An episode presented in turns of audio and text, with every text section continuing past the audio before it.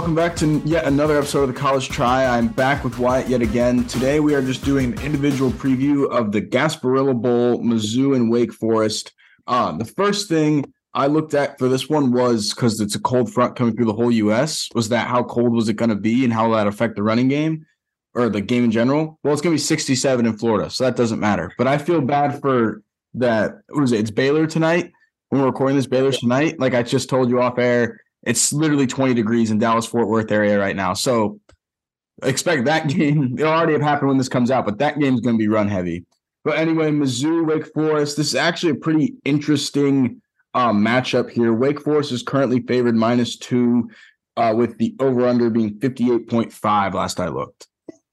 Yeah, I you know I've looked at this one for quite a bit. Um, I feel like no matter what side you look at, it's never going to be a, a, really spot on answer here. I think it's a very um, give or take type of game um, where you might just be better picking. Um, but something that is the reason we're doing a sole um, show for this one is this is one of three um, Power Five matchups before before Christmas. So um, obviously Wake Forest um, in the ACC, uh, Mizzou in the SEC. Um, so we actually have two Power Five teams matching up, um, which doesn't happen that much, as we all know. We've had um, weird matchups in in bowl games, but this is a big one. Wake started off strong. We saw them early on the season. They were um, they took Clemson in double OT. They looked like they could uh, make a little run there. They were ranked in the teens at one point. Um, so they they had a had it all going for them, and then kind of fell apart at the end. Mizzou is kind of a different story. They finished strong. They've they've won four of their last six. Um, so they're kind of on an upswing. Wake Forest is kind of on a downswing. Um, so initially, just look, just talking about that, I would have to lean Mizzou just on momentum. But after looking at this more, I actually really like Wake Forest in this game. And I'll give you I'll give you one thing before um, I'll let you go. But um, Hartman, Wake Forest quarterback, is currently tied right now for career touchdowns in the ACC. Um, so he needs one more career touchdown to be the all-time leader for career touchdowns in the ACC conference. So um, he, we're not sure if he's going to enter the NFL um, draft or go to the transfer portal. He hasn't made up his mind, but he is has that um, potential to break that record. So I think he's going to have a really good game, which is now making me want to take Wake in this matchup. Yeah, I kind of looked at the same thing. Again, this is Sam Hartman's last game at Wake Forest, no matter what. He uh, said last month when he asked, he said no shot, he was coming back. Uh, whether that is the portal or the draft, we do not know yet. I hope it's not the portal. I think he should enter the draft. It feels like he's been at Wake forever now. Um, but I really like this Wake minus two line.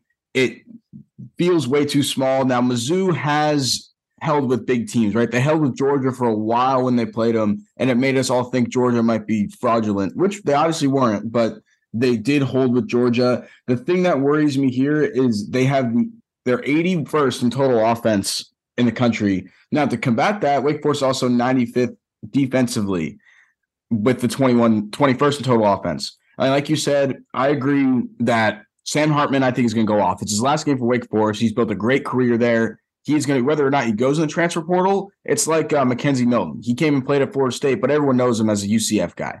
And he will always be a Wake Forest Demon Deacon. So that's why I think his last game he's going to go off. Uh, when I saw them play against Florida State earlier this year, their run pass options are absolutely killer. Um, it they literally just go. It feels like ten seconds. He just holds the ball in like the handoff pocket, and then pulls it out and throws it over the middle to AT Perry, and he's gone. So it's I love Wake Forest here, and I think with Wake Forest does score 36.8 points per game.